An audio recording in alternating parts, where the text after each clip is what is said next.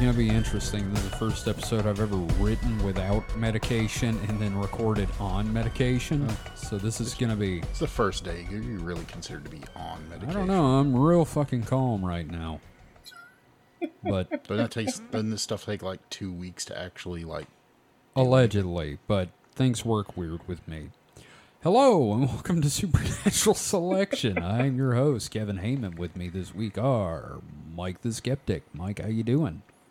It's day 6 without Beaver Nuggets, and I don't think I can make it. You know, I get that, actually. I really do. But just before we started recording, I thought, I would like to snack on something. Where are those, oh, wait, I'm out of Beaver Nuggets. I'm just like... We don't even have a Buc-ee's to go to. It'll be like a year before I get any more because we really only go there, you know, on the way to Atlanta. Mike, on the way back, 10 bags. Without a Buc-ee's, you're completely fucked. They'd be completely stale, though, by the time you got to bag number 8. Maybe. Maybe you should freeze them. I wonder how freeze-friendly Beaver Nuggets are. I don't know, but this is getting weird. And this is also the second time we've talked about Beaver Nuggets. And we've got Mr. David Davis. David, how are you doing? I want to point out it's the third time we've talked about Beaver Nuggets. Is it? Really? Yes. Well, yes. Across 2 shows. Oh, right. Yeah. Okay, because we've talked about it. We talked about it on the distraction hole and then now. Again. Well, David, and I keep bringing it up. So that's true. Fault. It is your fault, but you are also, in fact, jonesing for the nugs. I'm doing okay. I have the Starfield targeting reticule burned into my cornea right now. That's fair. What started off finishing up a mission against some space pirates ended up being me like doing cyberpunk corporate hacking bullshit on a planet for like 7 hours. Nice. That's how it goes. I feel you. David, you know what I did? Huh. I bought on the Play Store, I bought a smartwatch face. That's the Starfield watch for my watch. So I look at my watch and I see Starfield. Sorry, go ahead. Oh, I kind of like that Starfield skin that you can get on the Xbox Series X where you just kind of like slide it on there. Because I like, well, we'll talk about Starfield on Sunday. But yeah, let's do that because I was just going to say... This is a very different show because this week we're talking about something that I've kind of wanted to cover for a little while now. Gentlemen, before we get started, let's do the housekeeping. First off, we're still looking for folks to advertise with us. It's $2 a slot. We've got spots up front. We've got mid-roll. And if you want, we can have at the end of the episode spots. Doesn't matter. We're free and easy. Well, not free. We're $2 and easy. Mm-hmm. Like your mom. Yeah. I'll tattoo your domain on my lower back. We will advertise you with shitty tramp stamps. Tramp stamp David Davis for only how much? What's your price? Oh, that's his nickname now. Tramp stamp David. Oh no, it's in the $2. So wow, that's cheap. That tattoo is going to cost a lot more than $2. Well, you got to have a minimum purchase for him to do it. Well, I was just going to use Sharpie. Oh! I was gonna say, I think we can get like a eBay tattoo gun for like $30. Yeah, lifetime advertising gets you the tattoo gun. So, anyway, we also have Patreon. If you're interested in helping support the show and help support the cost of running the website and all that fun stuff, and help us sort of move gradually toward having more time to work on this. We have a Patreon. Like video, too. We could do video if we had time. And for plastic surgery. And, Well, isn't that why we're making live tube characters? Yeah, VTubers? I got a little VTuber I'm working on. Yeah. I think all 3 of us would need better cameras for a decent quality. Yeah I need a better camera but for that's sure. Where the money comes in. Yeah, exactly. Yes. Do you want to pay more money? Sure, we all do. That's what our corporate overlords think. We just want to pay more money. Yep. So, besides that, R.G.Bots is officially back. Woo, my dumb fucking robots are back. I love your dumb fucking robots. I love the hole drilled in the head that was on green last time. As long as you don't like fucking dumb robots. Oh. That's for another episode. So yeah, my comic, R.G.Bots, RGBOTS.com. It is, I'm going to try to stick to a Monday, Wednesday, Friday schedule because it's very easy for me to produce the comic compared to like Cosmic Dash. So again, it's just a chaotic kind of comedy thing. Yep. I enjoy it. It's fun. It's fun. It's goofy as fuck. That's all you need to know. Yep. So, that being said, how about we get on to the subject at hand for this week? Okay. Yeah. So, this week we're going to be talking about the conspiracy theory, gentlemen, that there are hidden underground bases all over the world, possibly run by aliens. Ooh. Now, to do that, we're going to be talking about two in particular, and I feel like these are the two best examples. One of these, the Denver airport, is pretty common knowledge, and the owners of the facility kind of lean into it. It's honestly kind of fun. Okay. The other is super secret and is full of everything we normally talk about when we cover aliens and stuff. There's lots of these we could discuss, but the one we're covering is the Dulce Base. Ooh. So, the sweet base? Yeah. Sweet base. Our sources this week. First is Conspiracy Theories. Beneath the Radar, the Denver International Airport, Kindle edition by Cheryl Leonard. This is actually a pretty good read, and it sets out the conspiracy of the Denver airport, the elements behind it, and then it just is like, here, you fucking deal with it now. You do work, I'm bitter. Yeah, it doesn't try to tell you it's true or anything. It doesn't say it's false. It's like, this is what some people believe. Good luck sleeping tonight. I'll sleep fine, thank you very much. Our second source is the Dulce Wars, Underground Alien Bases and the Battle for Planet Earth, Kindle edition by Branton. Just Branton? Just Branton. The resort town that's Branson. That's Branson, Missouri. This is Branton. It just reminds me of The Simpsons. Gabbo's coming. Yes, exactly. Now, like a Biden's son. No, that's Hunter. That's Hunter. I'm trying to think of Brand. What was Brand? Oh, that's Let's Go Brandon. It's like if Bryan Cranston wanted to like go and simplify his name. Oh, like Madonna. It's Branton, yeah. Now, I don't know who Branton is, but he needs medication. The book will lay out a conspiracy and then explain that it's bullshit, you know, after I made the fucking notes on the conspiracy. Oh, God. And then... It jumps around real badly. There are chapters about the conspiracy, chapters about the base, a chapter about the conspiracy already covered, and then a chapter about... It's really poorly constructed. And our last source is HTT... Okay, it is sacred-texts.com/UFO/Dulce.htm. I have a link to it if you want to look at it. It is literally a green text on black background site from the early days of the internet that made me feel really nostalgic, actually. Like, it kind of has that sort of, I shouldn't be seeing this info feel of the early internet. It feels like I'm looking over, God, what's his name? Ferris Bueller kid. Matthew Broderick? Oh, yeah, War Games?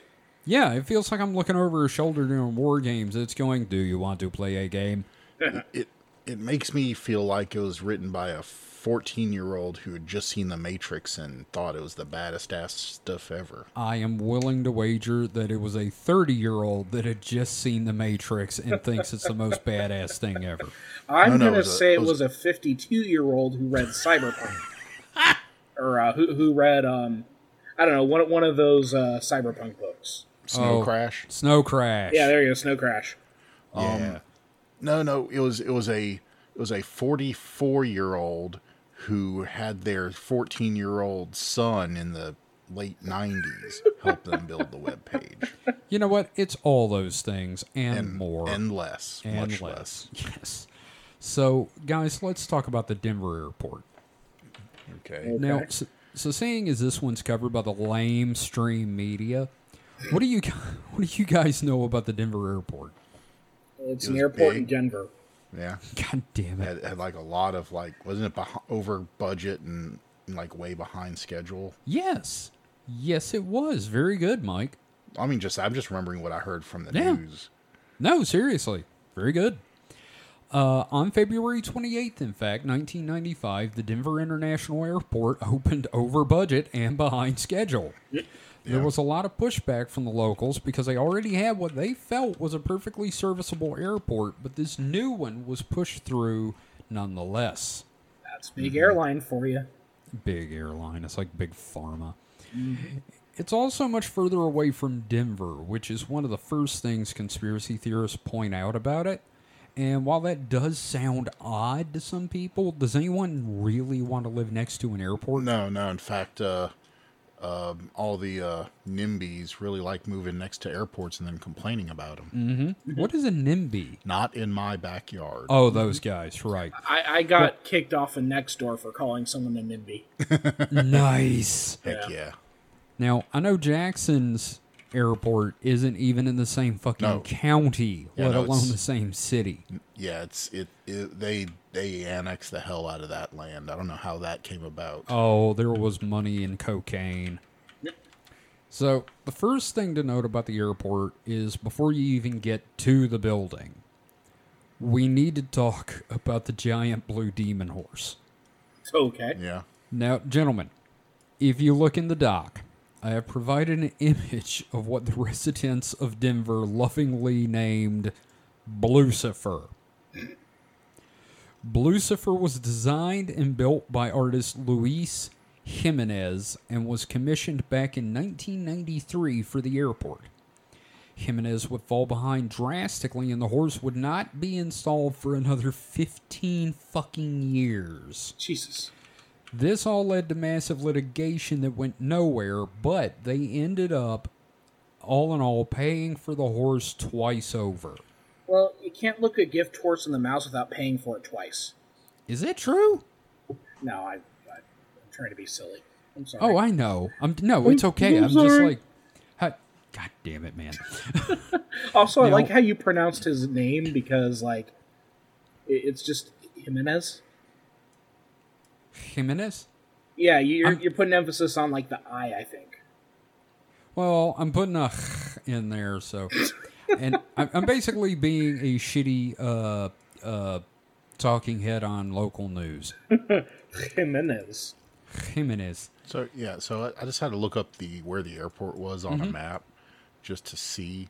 And it is quite a bit of ways. It is. But are you going to talk about... I'm sure you'll talk about the layout of this airport. Oh, I forgot to put that in, but let's talk about that as well before we move on. It is very swastika-like. It's okay, here's the thing. A lot of people point out the swastika, and hear that, and yeah, it is very swastika-like, but it's also kind of like a fucked-up swastika. Well, yeah, but, I mean, that's... and on one hand...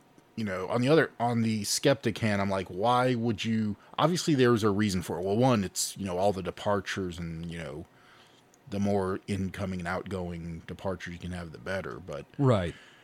And there's four cardinal directions, but it's so. Obviously, a swastika. No, it's like if your goal was to make it look like a swastika, you failed because, one arm's fatter than the other arm. Yeah. And then at that point, it's like, why would you then make it look like a swastika if you're just failing to make it look like if you're going to make it look like a bad swastika, then what's the point? Well, my thing is when someone drew lines over the runways to show the swastika shape, it really did look like a 3-year-old drawing a swastika from having just heard about it. So it's coincidental at best. Ill-conceived at worst. Yeah, but I mean, it's there. I mean, you can't look at it and go like, oh, that kind of looks like a fucked up swastika. But. Yeah. But So, again... and the other point I wanted to make, sorry, to But the other point I wanted to make is that why would you tip your hand like that if you are super... We'll get to that. Well, I'll just raise the question now and we'll answer it later. But okay. You know, okay. With this, it's like... Why make it that obvious? If you're hiding shit there, why are you going to make it look like a swastika? Okay, that's fair. David, have you seen the runways? Yeah. I was taking a look at it, and it looks like a swastika with a little tiny arm.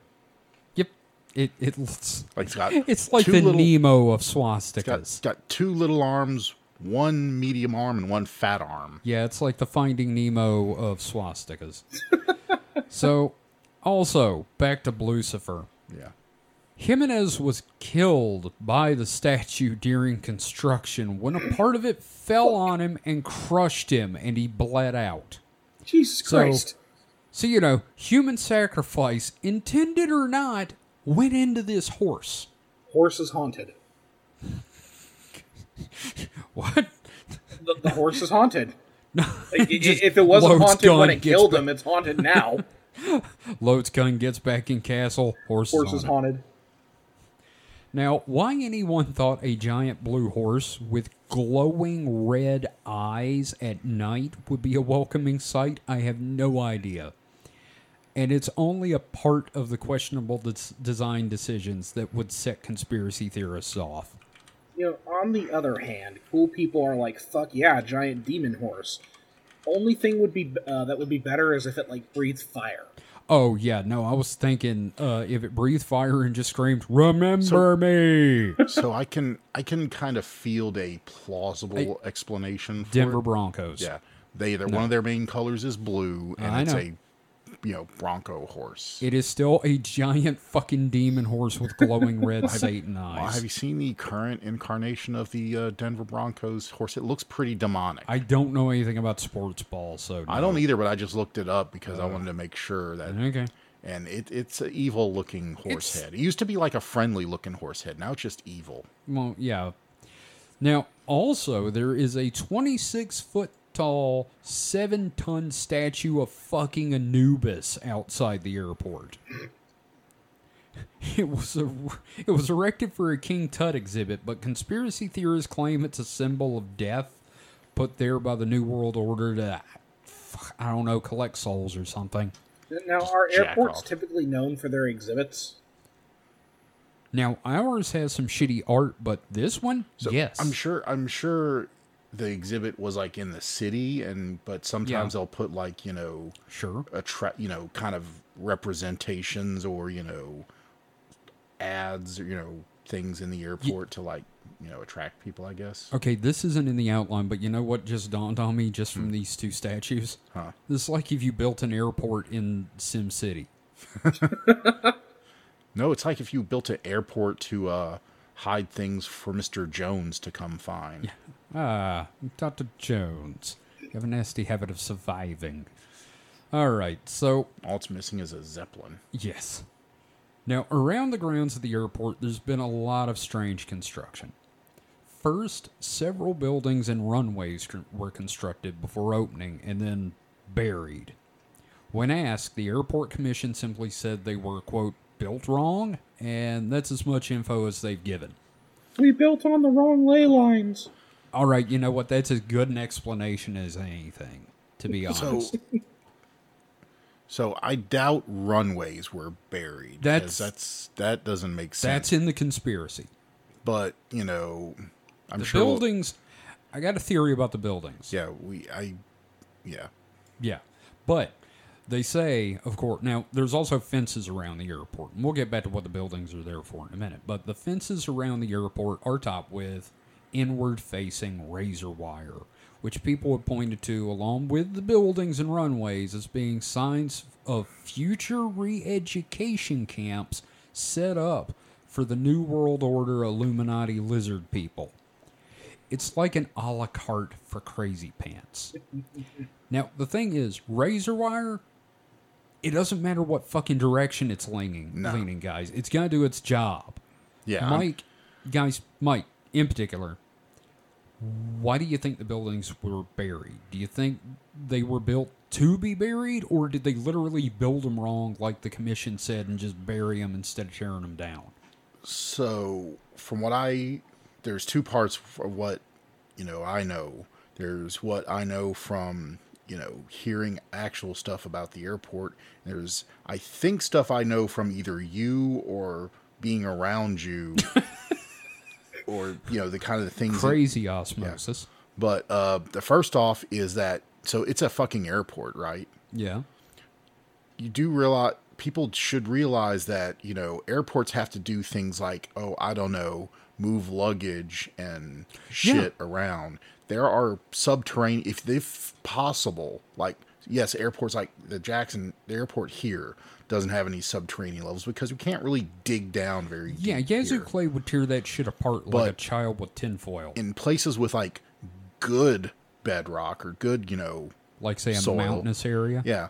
You bury, basements and sub-basements and all that, so you can have more infrastructure below. Sure, yeah, no, like Disney World. So looking at this, there seems to be, in fact, I'm sure there's passenger stuff below, because I see from the main building, like that has the roads leading up to it, there's an offshoot and there's one, terminal, that's what I'm referring to, one terminal with a bunch of planes. And completely unconnected, there's two other terminals with planes on it. Guess how shit and people get to those two other terminals? It's not by bus. Teleporters. Yes, teleporters. Yep. Or what we like to call subways. Yes. David? I don't know. I think sometimes I feel like these things just happen to fuck with people. Like, that's fair. People got their eyes on this airport. Hey, what if we took a building and buried it? Fuck with them. Now, before we get to the actual inside of the airport and the underground sections, let's talk about the roof. There's an image of the roof in the document. Again, we'll have a link to the document in the description of the podcast, so if you want to see any of these images we mentioned, they're in there. So, if you will look, there is a picture of the roof. Mm-hmm. You'll notice that it has a very unique design. Yeah. It is apparently meant to evoke the image of teepees. That's what I thought when I first saw it. Yeah, Native American tents. Or sailing ships. I also kind of looks very sailboaty, but, Or Space Mountain. That's also true. While, sure, this may be a way to pay homage to the native peoples of the area, rumors run rampant that the site of the airport is actually a former burial ground. Of course. Bless you. Made me sneeze. Yeah, dang. Scrambled your ram there. Yeah. So, from everything I've read, this is a fabrication by conspiracy theorists to claim it's absorbing souls or Oregon energy or something. It's kind of hard to pin them down on this one. It's because abstract cloth coverings on a building are nefarious purpose. This is starting to sound like the Overlook from The Shining. or poltergeist as well, who knows. Now, moving to the actual interior, the big story has always been the murals. Now, I'm putting a link in the doc to a website with the images that discusses how these murals fuel the conspiracy, but I would like for you guys to click that and take a look at the murals. Mike, have you seen these? I've seen some before. Right. Well, if you scroll down a little ways, it's got much better images of them, and you can look at those while I continue. Mm-hmm. Now, these murals show images like children mourning the end of peace and a stormtrooper stabbing a dove of peace with a saber. It is incredibly strong and decidedly odd imagery to have posted in a place full of tourists and travelers. Mm. Now, of course, the artists claim that it's showing hope for the future through our children and whatnot. The conspiracy is that this is blatantly showing the New World Order's plans and that the DIA will be the headquarters once the takeover happens. Now, I'd love to hear your thoughts on the art once you've had a good look at it. Now see, for me, did you ever watch Parks and Recreation? No, and I kept meaning to. So in Parks and Recreation, there's a constant gag of all these really fucked up murals in the town hall. Right. And, like, these give me the Pawnee mural vibes. I'm looking at Sunday boxing right now. Yes, it's a man punching a woman in the stomach. It's like settlers in the Old West just beating up women. Scroll down to Traveling Magician. That's my absolute favorite one. Traveling. I love Spirit of Pawnee, but... And Sarah Nelson Quindle is also good. They're burning him at the stake. But it's the 70s. But they're, you see, burning what I mean a man about it having those kind of vibes. Just it does unsettling. Yes, Mike. Yeah. Not on conspiracy stuff, but the murals themselves. Yeah. How do they make you feel? I mean, so they're quite a style, I'll say. Yes. There's a lot of crying children. And, well, I'm talking about there's some happy ones, artistic, but... like, just the... It's very surrealist. It is. It's also like... I wouldn't say the Stormtrooper... The Stormtrooper, if he's stabbing that dove, he's stabbing it right in the cloaca, because that... It's in the butt. It is, in fact, stabbing the dove in the butt. There's no blood, so I think it just might be an ill-placed dove that's supposed to be, falling... You do notice all the weeping women lined up and, like, the dead children, right? I mean... Yeah. And also, apparently, all these pages have, like... You'll see, like, pages laying on the ground in some of these. Yeah. And those have actual text of children talking about themselves dying. Well, this one didn't seem to be... I mean, it could be figuratively... interpreted as dying, but it didn't overtly say dying. Well, it's pretty goddamn dark, though. Yeah, the whole vibe. It's a very odd choice. As the youth says, the vibes are sus. Oh God, I just withered to dust. And it's also like I don't like the art style. I don't either. All. Like I don't like even, anything about it. I don't even talk about the themes. I'm just talking about the as an artist, I'm not a fan. Color palettes and the, I don't know. Okay, there are dead children. Okay, now I see dead children in coffins. Thank you. That's and a penguin in a box. Yep. And a flying whale. Yep. But it's very small whale. Mm-hmm. Yeah. No, it's all fucked. It's all fucky. They should have had Ingo Swann paint the airport. Oh my God! We need to go back to Ingo soon. But yeah, no, it's. I mean, it is quite a choice. I mean, do we have any evidence on whether it was artist discretion or did somebody? Oh, it was artist discretion. So it was the artist allegedly. Yeah. I mean, that's if you want to believe in like human free will. Of course, this was all obviously a ploy by the New World Order. Yeah. So, also scattered around the floor tiles are various Masonic and esoteric images, and I don't mean a couple. I mean there's enough on the floor scattered around the airport that the normies are confused by them. It really is the goddamn Overlook. Imagine Stephen King designing a fucking airport. It's crazy because I keep thinking of like the carpet that Danny's playing with his cars on and everything like that. Yeah, yeah. Now along the same lines, there is a plaque and a pedestal that looks for all the world like a goddamn control panel of some form. That is again covered in Masonic images and literally mentions the fucking New World Order. Needless to say. Some folks think that this pedestal will be used to activate the secret parts of the complex once we're all taken over by whoever it is that's meant to take us over. Now, a last thing to note in the airport itself are the two gargoyles sitting in suitcases overlooking the baggage return. There's no conspiracy theory there. It's just weird and I wanted to bring it up. Oh, they also just watch over the luggage. Yeah, it's fair. Yeah. Now, we're going to literally dig deeper and talk about the underground portions of the airport. Yeah. So, When the airport was constructed, a big to-do was made about its new state-of-the-art automated baggage return system.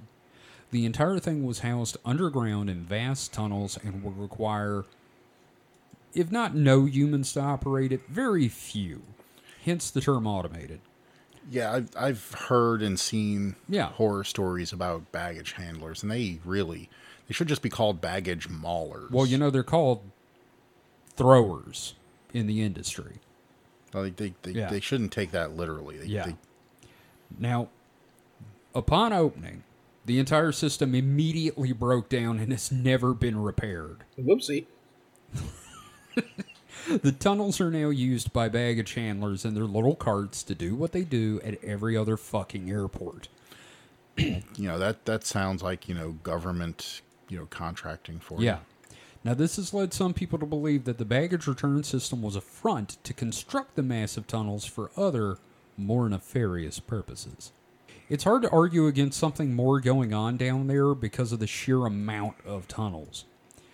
Now, besides the area where the baggage system is, there are huge tunnels and halls leading off into areas of the underground where no one goes and where no one is allowed to go.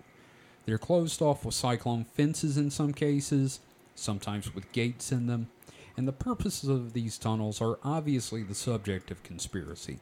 Some speculate that the tunnels lead to the buried buildings. Just wait till we get to the non-Euclidean geometry. Oh yeah, somebody's going to fall into the fucking corner. Now, others say they connect to a vast network of underground bases around the world, including Dulce, that can be reached by light-speed rail systems. Yes, trains moving at the speed of light underground. Sure, why not? Yeah, because you just throw everything else on, sure, and let's see if it sticks. Might as well throw breaking the laws of thermodynamics, and still more plausible than Hyperloop. Yeah, that's true.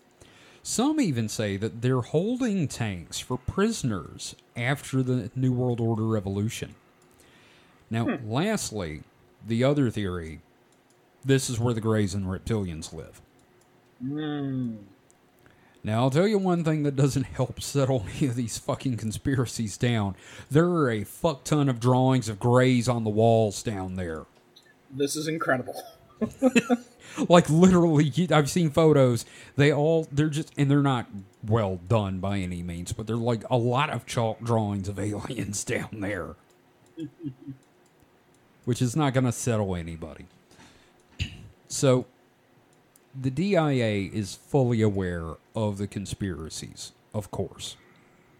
And one of the things they've done is anytime there's construction or a new store going up or something, they put up a sign or wall it off with either a dude with an iguana head or a gray alien with some text talking about they're doing construction for their overlords. Now, they have also opened a conspiracy museum in the airport, and it has shit like fake alien skulls and stuff about the reptilians. And you know what? Good for them. I feel like flat-out ignoring it would be the wrong way to go about handling it, and at least this way they can have some fun with it and maybe brighten someone's day through, while they're going through such a busy airport. But on the other hand, it also just kind of empowers the nut jobs. Because it's like, oh no, they're putting this out in public to mock us. So it's a hard position to take, but this is probably the best option they had. I agree. I feel like if they hadn't done anything, it wouldn't help. Mm-hmm. So we've kind of learned lately that when the government does come out and start saying, like with being more open, they've kind of been more open recently about UAP, UFO stuff, and then the recent news, the Mexican government with its little weird corpses that the dead alien it claims are aliens. But the general public and the nut jobs, generally when they do that, just go like, no, I don't believe them. Yeah. So there's kind of a bathtub curve there of what nut jobs will be willing to swallow. Well, when they're saying that they don't believe him, it's that they're faking this. The real aliens. Oh yeah, no, that's what I mean though. I think the more they the more the government tries to open up about it, be more candid, maybe, the less they are believed, even if it aligns with... This is a Dale from King of the Hill situation. Yes. Mm-hmm. There's nothing the government can do to win them over. So there is an obvious question here, and Mike asked it earlier. If this is a secret society trying to secretly take over the world in secret, why in the hell did they make it so obvious at the Denver International Airport? Well, the books I read have a fantastic explanation for this. The Illuminati has to put hints out there about everything they do, like when The Simpsons predicted 9/11, or when The Simpsons predicted Trump winning the presidency, or when The Simpsons did any damn thing. Simpsons did it! Simpsons did it! Oh, bite me. It's in their organizational code, allegedly, that they have to let the public know in a weird roundabout way what they're doing to us. Why? Like when Close Encounters of the Third Kind was used to soften us up for a disclosure about aliens that never happened. Now, I'm not joking about that. The theory is that they funneled information through Jacques Vallée to Spielberg for Close Encounters to get the public ready, and then the Illuminati got cold feet. Which is kind of weird because lizard people, you know, their feet are always cold. My brain. My fucking brain. Thank you. It's weird. In my younger days, I really could have fallen for this theory. Like if it were the cute girl in the library. It's got just enough legit weird shit that I could see myself falling for it if I were just a little bit more gullible. But I'm not, unfortunately. And I feel like I'm, you know, missing out on some of the fun. But I do firmly believe that there is a lot in the underground portions being kept secret, but I think it might be part of a continuation of government plan in case of a national emergency. Like if the world goes to shit somehow, all the leaders can be flown to this fairly remote airport and then taken straight to the underground facilities, providing them with comfort and the ability to carry on plans of action. And I don't think it's that far-fetched of an idea, and I'm curious how you guys feel. So, it reminds me of, I can't remember, there was a hotel that was in the kind of not far from Washington. Right, with the underground Greenbrier stuff? Or something like that? I think it is a Greenbrier. And yeah, it was in the, 50s or 60s, just post-World War II. They had constructed underground parts of it to hold, you know, Congress and the president in the event of a nuclear attack. Right. And it had, you know, media facilities. It had a, you know, backdrop for the president, you know, for him to address the nation. So it's not beyond the pale to think that you know, this would be something. And an airport makes perfect sense because, you know, the planes, you don't have to go anywhere from the airport. And so I've been bopping around Google Earth while you've been talking, just looking at stuff, seeing if I could find any, because this was something we had discussed before. And so it could be something else, but I found I was looking for where would the planes go? Because they're not going to go to a normal gate, right? Mm-hmm. So I found a... Is it S4? No. Area 51? It's a pad of, you know, airplane parking places, and they're labeled WA1 through 8. Oh, that's Washington. 6. Yeah, that's what I was like, yeah. Washington. That's and there's a little building nearby that could, you know, have stuff to go... Underground. It also has, you know, so that's and it's right off one of the main runways. Yeah. I'm pretty proud of myself on this one. Yeah, so I mean, yeah, I'm definitely in that camp. Like, I believe that the tunneling is for like defensive facilities and shelters for disaster and war. You know, especially because like it's positioning near the middle of the U.S. and near the Rocky Mountains. It's a great choice for infrastructure in case the worst were to happen. There's already plenty of infrastructure there, like NORAD and stuff, is not far, you know, in the Rocky Mountains. And the fact that they can kind of blow off a lot of the investigation into this by playing up the conspiracy goofiness is really beneficial for them, too. That's a very good point. Yeah. Now, as for the art, rich people have horrible taste in art.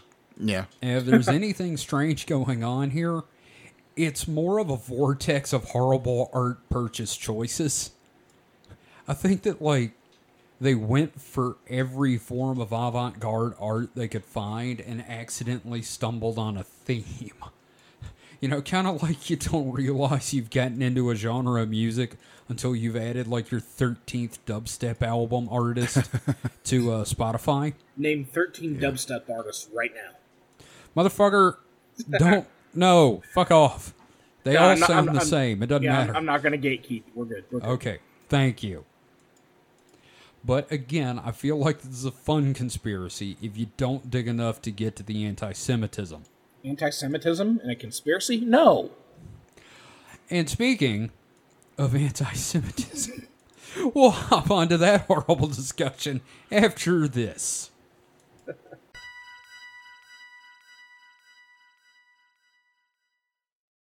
Welcome back. Mike, are you still looking around on Google Earth at the Denver airport? Yeah, and like the main building. Like, so whenever this was done, there was like more construction being done at the front. Mm-hmm. And you see it goes pretty deep. Like, I mean, or there's built up areas around it, like the multiple ramps leading up to the parking structures. Oh yeah, well, I mean, you got to drive down to the light speed rail thing to get to all the bases. It has very SourceForge vibes, like if you're building a map for Counter-Strike or something. You know, I was actually going to say, I can't wait for this thing to turn up in a Fallout game. Well, I was just looking at it thinking that thing coming off the front looks kind of like if this was like a starship, and that's a railgun. Oh, great. There's a fucking conspiracy for you. It's actually just a spaceship. Mm-hmm. Yeah, just design your next Starfield ship based on the Denver airport. Just play Homeworld by Yes as it takes off. But wait, on Google Earth, there's these weird red floating things above the airport. That must mean... Mike, are those pins? No, it's artifacts of, where Google Earth got confused and rendered some of the ground stuff in the air. Like, you ever see how it does that on trees and things like that? Yeah. Well, before we move on to the next subject, in general, how are you guys feeling about underground bases? Pretty good so far?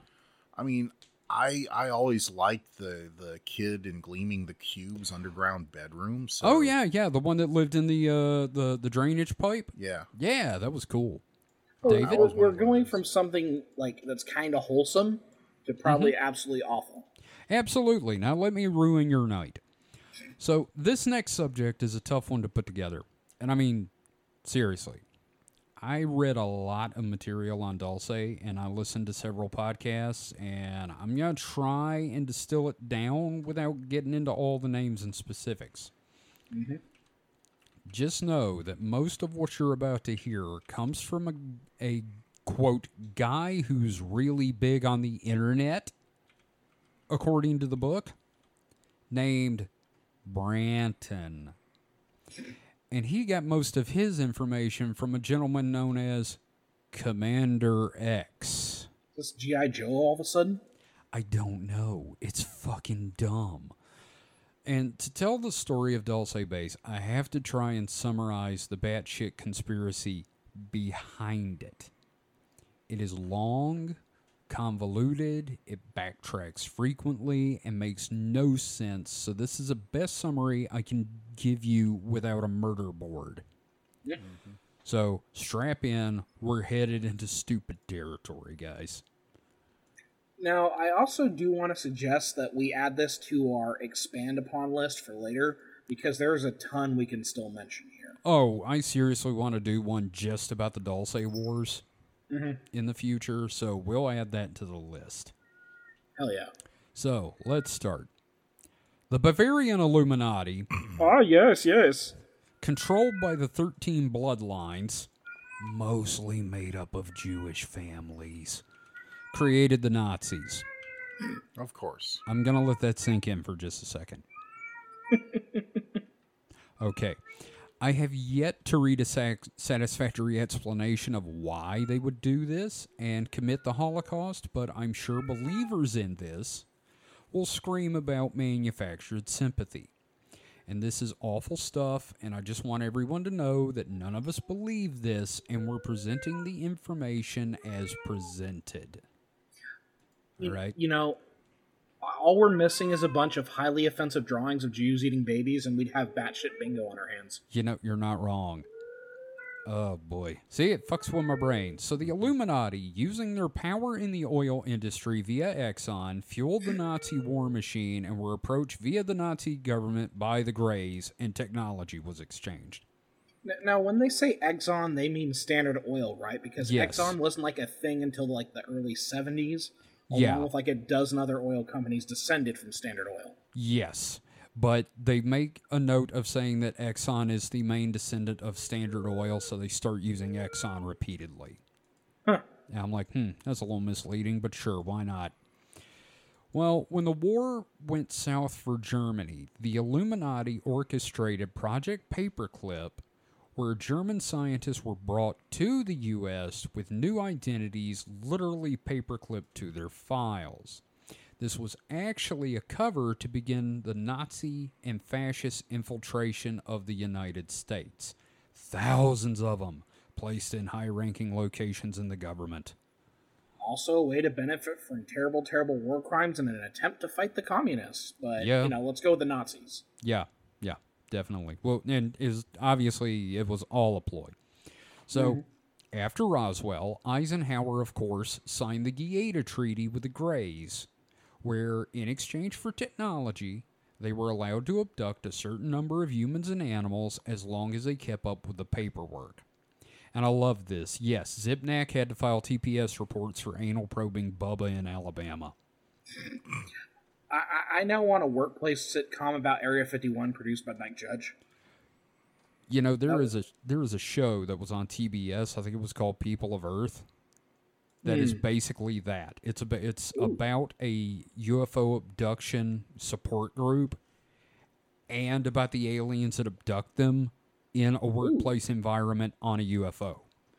And now this whole thing just sets up that skit from Kids in the Hall with Animal Probing. Yes, exactly. Demented ass freaks. I'm sure the great leader is just a twisted ass freak. But yes, the show actually has like Nordics, Greys, and Reptilians all working together. So I really need to watch this. Yeah, Mike, never mind. We'll see about finding it on streaming legally. So, as a working relationship with the Greys developed, they built underground bases all over the world that would be co-managed by the Illuminati, of course, now in control of the U.S. government, and the alien species we had become allied with. Now, there's also some, quote, evidence that the aliens already had bases here, and they were connecting them up, like I mentioned, with the Denver airport and the light-speed rail system. And I think this links up with the Atlantis? I don't know. Kill me? I mean, they all, like, tie into each other, and, like, it's just this kind of Ouroboros of awful, awful, terrible conspiracies that just continues to suck each other off until the end of time. Yep. And now, I was going to say Katamari Ball of Tangential Association. Sure. Hey, that's the highbrow way of saying it. I like it. I just say, you know, just a bunch of dudes, you know, giving each other a reach around. Now, well, when you mention like them linking up their bases, I keep thinking of like Minecraft terms. Yeah, where I build like one mine shaft and I go to another mine shaft. Oh yeah, no, and then they lay down redstone and repeater blocks and shit. And mine carts. Just a gray alien punching the dirt. The mine carts are the light speed trains. I bet Notch is part of the lizard people. Probably. Or the Illuminati contacted the lizard people in the Hollow Earth. That is another theory, and it depends on who you're talking to. I kind of like the idea of Lacerda having to come in and do paperwork sometimes, though. She tucks those lizard tits into a tasteful business casual blouse. Let's just all think about that for a minute. No, let's not, and move on. So that actually gets us to the base. Thank Christ. Christ has nothing to do with this, sir. Well, you said Lacerda. It's like, well, what are you really going for the circle jerk there? Yeah, no. Well, you got to do callbacks. So let's talk about the base itself. Now, the base was built on Native American land, of course, in Dulce, New Mexico in 1947, with power being provided by the Navajo Dam. Now, the Navajo actually do have memories of some shady shit going on down at the time, because lumber trucks were headed into the fucking desert loaded with construction equipment with no lumber ever being sent out. The honkies are at it again.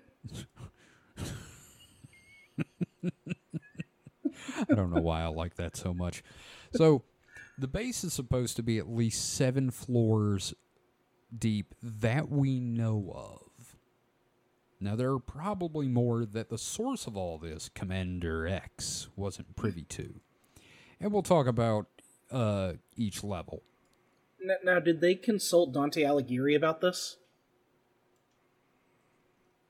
I don't know who that is. Dante's Inferno? Oh, right. Yes. Sorry. Duh, God, this medication. Fuck. Probably. Or was that too highbrow for us? That was a little too... That's too highbrow for me. I know 2 languages, English and bad English. Pick one. So, level 1 is security and transportation. It's where all the trains come in and everyone is issued their jumpsuit and a 1-day use ID. So this is where you get the Hello, My Name Is stickers for the mixer. Yes. Hello, my name is Krakrakraka. So, that's level 1. Level 2 is known affectionately as the Nightmare Hall. Holy fuck. Yeah. This location is where horrible genetic experiments occur. Our sources, I use that term loosely, say that there are half-human, half-animal hybrids kept in cages and vats that are both dangerous and insane, and spend most of their time screaming. Now this sounds like a level 6 thing. What the fuck is going on below? I know, that's only level 2. Every door after this has a scale built into the floor, and if there's more than a 3-pound difference in your weight, you will get security checked. The Isle of Dr. Moreau. This joke will be funnier when you see the outline. You know, I didn't know what you meant by that until I actually read that, and I'm like, oh, yeah, no, I get that. Wow, that's deep. Yeah. So, one of the things about the Nightmare Hall is they talk about, like, it's half human, half bat, half human, half shark, half human, half spider, and I'm like, this is just, it's, seriously, it sounds like a B-movie. It's the furry factory. It sounds like Bela Lugosi's going to come out as his mad scientist character from all the shorts going, yes, this simplifies everything. It's the government-sponsored Fursona generator. Oh, my God. Yep, no, this is basically, this is the fur affinity ward. So, all right, so after level 2, you have level 3. Mike, you getting all this? Sure. Okay, you drinking? Not right now. I'm looking at weird shit. Mike's on fur affinity already. Yes. So, level 3 is where the aliens start really showing up. Now, there are Greys and Reptilians at work here, and they work with humans. Now, they're not allowed to communicate with humans in common areas, only in the labs, only for work purposes. And it's here that they developed all of the mind control technology you hear about in alien abductions. It's also where some abductees are stored before being drained of blood to be fed to the Greys. Sure, why not? Because the Greys absorb the blood through their skin, and then they shit through their skin and piss through their skin. Okay. Never shake hands with the Grey. Mm-hmm. And again, let's not forget the Greys communicate by going, ah! So, this is a great place to work. The mind control stuff is referred to as ELF technology. And I can't find any explanation in the books on what ELF stands for. And I'm guessing we're just supposed to know. I mean, it might actually be elves. I think it was covered in Disney's The Santa Claus. Fair enough. Mike, any theories what ELF stands for? So, the only thing that jumps out at me is extremely low frequency. Which is the... is this the poop gun? No, it's the regime of the electromagnetic spectrum, which a lot of countries, the U.S. no longer uses it, but they use it for communicating with submarines, because we're talking about wavelengths in the kilometer scale, right? So at that scale, super long. So waves. What you're doing is you sync wires. In fact, I have a Wikipedia thing pulled up for this exact scenario because we were talking about it before. But, so I just want to emphasize that you had this pulled up before we even brought up the subject. Well, no, because Kevin had mentioned it. Frequencies. I do need to explain that yesterday I was screaming about ELF technology at the top of my fucking lungs, and Mike was like, well, now I have to fucking know. But so what they do is they sink wires into the ground because at these kilometer scale frequencies, like, you know, we're talking like the couple of hertz, like 2 or 3 hertz, which a hertz is just times per second. And at these wavelengths, you would need an antenna that's miles long because your antenna has to be a mathematical fraction of your wavelength. And if the wavelength is a kilometer, well, you know, obviously you have to have a giant antenna.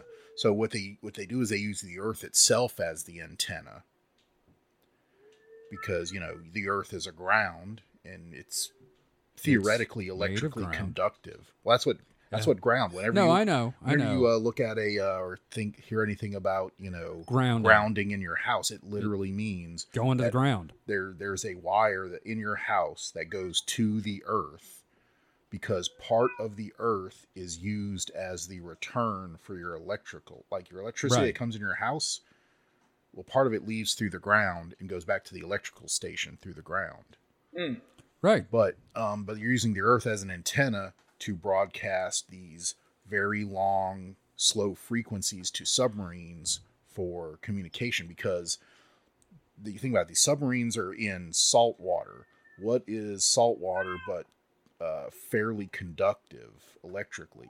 So normal radio waves do not penetrate salt water. They penetrate, they get in salt water, but salt water dissipates the radio waves, so you can't use radio except for the first few couple of feet. What about Mexican radio? No, that's its own thing. You can pick up Mexican radio anywhere. That's true. And we picked up Mexican radio. We've thought about that on the show. With a microphone plugged into a camcorder. Mm-hmm. So I think that stuff's just ubiquitous. But just love the idea of Russian subs down there turning on the radio here and donde es aquí. Yeah. But anyway, this is a long way to say, and the U.S. stopped using it in the early 2000s. I guess we just use satellites or something like that. I don't know, but apparently it's a very inefficient way to talk to submarines. Like you're talking about using like kilowatts or megawatts of power, just pumping it into the earth to get a signal out. And so we, I guess, found a better way. There's obviously probably classified how we do it, but... Could you, if there are other countries still using this, could you basically just like drown it out by blasting Inagata DeVita through the ground? If you, it would be like, you know, jamming any other radio signal. Okay. You have you to overpower it. You have to broadcast on the same frequency. Strong arm that shit. And, you know, at a higher power. Basically yelling louder than them. Correct. Right. But if you have to yell at the right pitch, like, well, you know, no, I gotcha. Yeah, because radio is just so selective in that way, and that's great.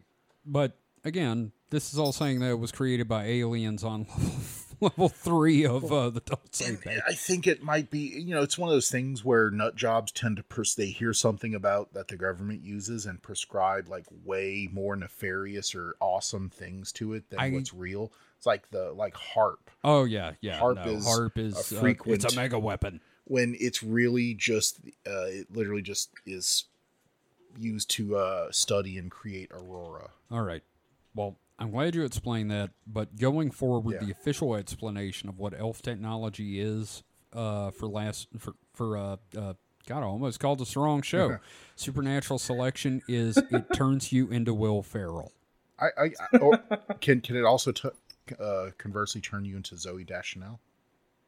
I mean, I guess if you're down for that, or it could turn you into Deedlet, or could it turn someone else into Zooey Deschanel. It could turn you into Deedlet from Record of Lodos War. Okay, why not? Jesus Christ. We need to do that anyway. So moving on from elves, Level 4... God, we were talking about a base. Level 4 is for research and experimentation on human auras and souls. There is astral projection going on here on a regular basis, and they have found ways to trap people attempting to remote view the base. Ingo Swann and the escape from Dulce Base. You know, yeah, I'd watch it. Not gonna lie. I'd watch that.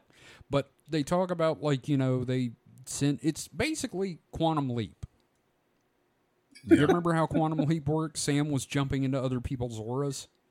I still think that the hell room or whatever it was should have been lower on the list. Yeah, no, that should be level 7. That should be level... Nightmare Hall should be level 7, not 2. Fuck, it's like, all right. I mean, like, what the fuck, man? Why do you put that, like, right above the gift or right below the gift shop? So, level 5 through 7, yeah, we're handling those in a chunk, appear to be for the aliens, with the only humans allowed down there being security. What goes on down there is sketchy as fuck, and reptilians apparently eat the janitors. Reptilians aren't even that hungry. They just do it because they can. They're dicks. Yep. They're just dicks. Can you imagine being hired to be a janitor and they have like an incredible life insurance payout? You're like, just, what the fuck? Just a lizard person comes up to you and slaps the broom out of your hand and it's like, what, you gonna cry? So, to briefly summarize, the base is the home of every conspiracy that can be linked to aliens, and quite a few that aren't. So there you go. What follows is information, and this is a part we're going to expand into a whole fucking episode. What follows is information allegedly from a security guard picked by some human personnel at the base, along with a couple of reptilians, to lead a rebellion. This is like deciding to enlist the security guard at your local mall to help overthrow the... Shit. I forgot about January 6th for a second there. And we're just going to move on from that metaphor. So... Thomas Edwin Castello, not Costello, Castello, was an explosives engineer who claims to have been a security guard in the Dulce base when he was approached by several humans and a reptilian named Krashkar to join and lead their rebellion. Now, see, I thought you were going to say, we saw you across the bar. Yeah, they're just looking for someone to add to their... I just met you, and this is crazy, but here's my number, so call me and lead my rebellion. No thank you, Zorak. Now, Castello's job at the base was literally to sit in a room and watch cameras, and occasionally make sure a janitor didn't get eaten. Oh, so Five Nights at Freddy's. Something like that, yeah. So he's an explosives engineer, but he's just sitting around being a security guard. Yeah, and then get up and walk around every now and again. Mike, you were a security guard. You know what that entails. Yeah, but I was not an explosives engineer, where I could theoretically make way more money doing that. You would think. The rebellion was apparently due to the aliens actually being in complete control of the base instead of co-control. With the U.S. government / Illuminati being aware of this and being too frightened to do anything. Now, this plays into a lot of stories about our dealings with the Greys. We have apparently been bought and sold, and it's all over but for the crying. The invasion has happened secretly, and we have lost. So basically, it's like a Darth Vader and Cloud City vibe. Gotcha. Yeah. So They bought us, but with what money? They don't have our money. Technology.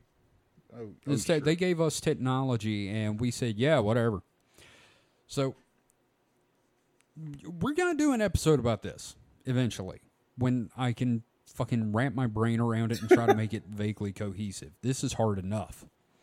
So, on the day of the rebellion... The rebels were ambushed while preparing for their action, and 60 humans and several reptilians were murdered by base personnel. Now, Castello managed to escape back to his station and laid low like nothing had happened, and then eventually got out of the base through one of its many secret escape tunnels. Nothing says a secure base like secret escape tunnels. I tell you, just that your fucking security guard knows. He says with authority that they were betrayed by someone in the rebellion. Now, I'm not a math scientist or anything, but 1 + 1 equals the guy that lived was probably the fucking traitor. Well, why do I picture Wayne Knight circa Jurassic Park when I hear about this guy? I could see that. He has the Dennis Nedry vibe. Yeah, no, I can definitely see that. So Castello said he was sure that his family was already taken and probably dead, and that he would be releasing documents, photos, and video in the coming months that were both stolen and taken by himself at Dulce Base to expose the alien fifth column hiding in the U.S. government so that we can fight back against our alien overlords. Now, that was sometime in the 90s, and nothing has come out. The folks that brought Castello's story to the public say that he's vanished and they're, quote, waiting for the right time to release what he left behind. And anyone who leaks information on this is always killed or silenced by the Illuminati. They bludgeon you with pretzels or drown you in beer. Because it's Bavarian. Mm-hmm. Yeah. Obviously. Yeah. Yeah, you turn on the Illuminati, they're going to kill you. That's a bunch of sauerkrauts. Hail Satan. So, anyway. You'll notice something between these two stories that we've talked about, the Dulce Base and Denver Airport. The Illuminati seem to be operating on two different sets of rules here. Now, with Denver, they seem to want everyone to know what they're planning out of some bizarre form of honor or a code of conduct. Now, with Dulce, silence is the ultimate weapon, and no tactics are too far in maintaining silence, except for the books. And the websites, and the new Amazon documentary, and the specials on 2B TV. Which, now that I think about it, could be them allowing exposure of it via carefully orchestrated leaks to the public that are just too insane to believe. Or it could just be like an East Coast versus West Coast hip-hop thing. Oh, you know, I would... same thing, just different vibes. I would really love to see Reptilian Biggie and Grey Tupac. Of course, they could have been. I don't know. We're getting into that area. The entire thing could be two different branches of the Bavarian Illuminati working with little coordination. Possibly one not under the direct influence of the Greys, leading a rebellion that failed at Dulce and centering the new one at Denver. Have I mentioned that I'm off my meds? Oh, you don't really need to tell us. That is readily apparent. Yes. Okay. I just, you know. So, needless to say, this is all bullshit, and it's two types of bullshit. Or it's the same bullshit, just different flavors. Yeah, but like Denver is some very strange art choices and inept planning of a massive facility having just enough weirdness to spark discussion. And for the most part, it's kind of fun discussion. It's about weird art and weird architecture and nothing that's actually harming anyone on the surface. It's something the airport can lean into and have fun with, and frankly, I want to go see the airport. Mm-hmm. Mike, I think you brought this up. At some point, we need to go to the airport and, like, all three of us meet. Sure. That'd be fun. Now, Dulce is the worst kind of conspiracy. The kind that came from someone's imagination. It was corroborated by liars claiming they also had proof and found a way to blame the Jews. Again. Always. It's one of those stories that breaks down simply. I mean, it's more complex than I'm about to describe it, but for the sake of my own sanity, I'm going to get down to the skeleton of this monster, okay? Mm-hmm. People see pretty lights in the sky. Everyone wants some kind of explanation. Some folks say it's normal things mistaken for the fantastic. Some folks say it's friends from somewhere out in space. Other folks cannot handle the idea that there might be good beings out there and construct an elaborate story that the government and a religion are working with aliens to rape us and control our minds, and that's why a black man won the election a few years ago, and only a criminal with a spray tan can save us. And all this because someone saw pretty lights in the sky. So guys, what do you think about our underground bases? How you feeling? Yeah, they're underground and their bases, all right. God damn it! I mean, I would say that you know the Dulce base was oddly compartmentalized. Like, you know, it was like a mall, and how, you know, or it's more like a department store, and how it had all these levels. It's like, you know. Oh yeah, yeah. They're all these. These it's levels like were very Dantean in that they were levels of hell. And I think that's part of the inspiration for it, maybe. Yeah. Yeah. You know, so Dulce Base, whatever, it's dumb, hilarious, fun. You know, I, as for Denver, I still stand by that idea of, like, yeah, it was probably, they also built in defensive infrastructure. Like, it makes too much sense, and it's like, okay, well, we're not going to draw attention to it if people are going to believe that there's aliens, we'll just play around with it. Right, and I think that's part of what's going on right now with the whole UAP thing. It's the same kind of idea. Mm-hmm. But, yeah, it's interesting. Dulce does deserve a deeper look, but I wanted to get it out there into our listeners' consciousness so that we can come back to it later. David, you and me are going to have to work together on that, because I will end up destroying myself if I do this by myself again. Mm-hmm. Yeah, because I'll get your straight jacket, and I'll be there to drape it over you as you study. We're literally going to have to find a website to build a virtual murder board for this one. Because, like, there are so many names involved, it's ridiculous. And the good news is, in our Google Drive folder of weird-ass books that I have for us, David, if you look under your chair, you get a Dulce War. Yay! Bees! Like, anyway. That's... So in something else I've found, so earlier in the very beginning of the doc, you said that the conspiracy theorists claim that Denver already had a perfectly fine airport. Yeah, that was Stapleton International Airport. Okay. And apparently over the years it had become, you know, it was built before airlines did the hub model. Right. And it became the hub for pretty much every goddamn airline. And it was just cramped. Like, oh, yeah, no. Fucking overrun and cramped. You cannot tell that to a conspiracy theorist, though. And in the 80s, they started, you know, looking to build a new international airport in the Denver area.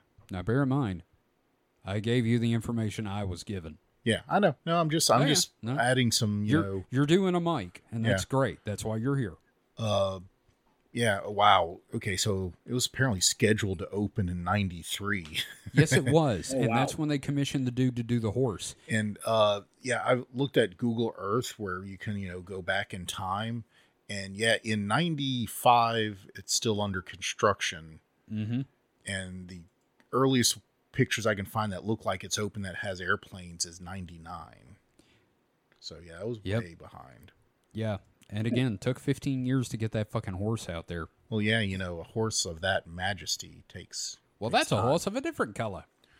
Well, you can lead a horse to an airport, but you can't make him drink the adrenochrome. No, yes. Oh, my... You know, I'm really glad that never came up in any of these stories. I think they're predated, but yeah. It does. It does. And you know what? I don't feel like we should ever cover the adrenochrome shit. Oh, God, no. Not really, no. Well, we can make fun of it. Oh, absolutely. So, yeah, that's the show for this week. I'm kind of happy with how it turned out, and I'm happy it only took me 21 pages. Yeah, there you go. Yeah. So, that being said, guys, have you got anything to plug? David, you go first. Well, I mean, R.G.Bots is back. Enjoy it. You can find that at rgbots.com. I am also now on Blue Sky in addition to Mastodon, so you can follow me on Blue Sky at, sorry, I'll pull my profile. It's at HP Comic, right? Yeah, at hpcomic.bsky.social, or you can find me on Mastodon at hpcomic@horrorhub.club. Awesome. Mike, you got any plugs? No, not really. You get anywhere we can find you on social media?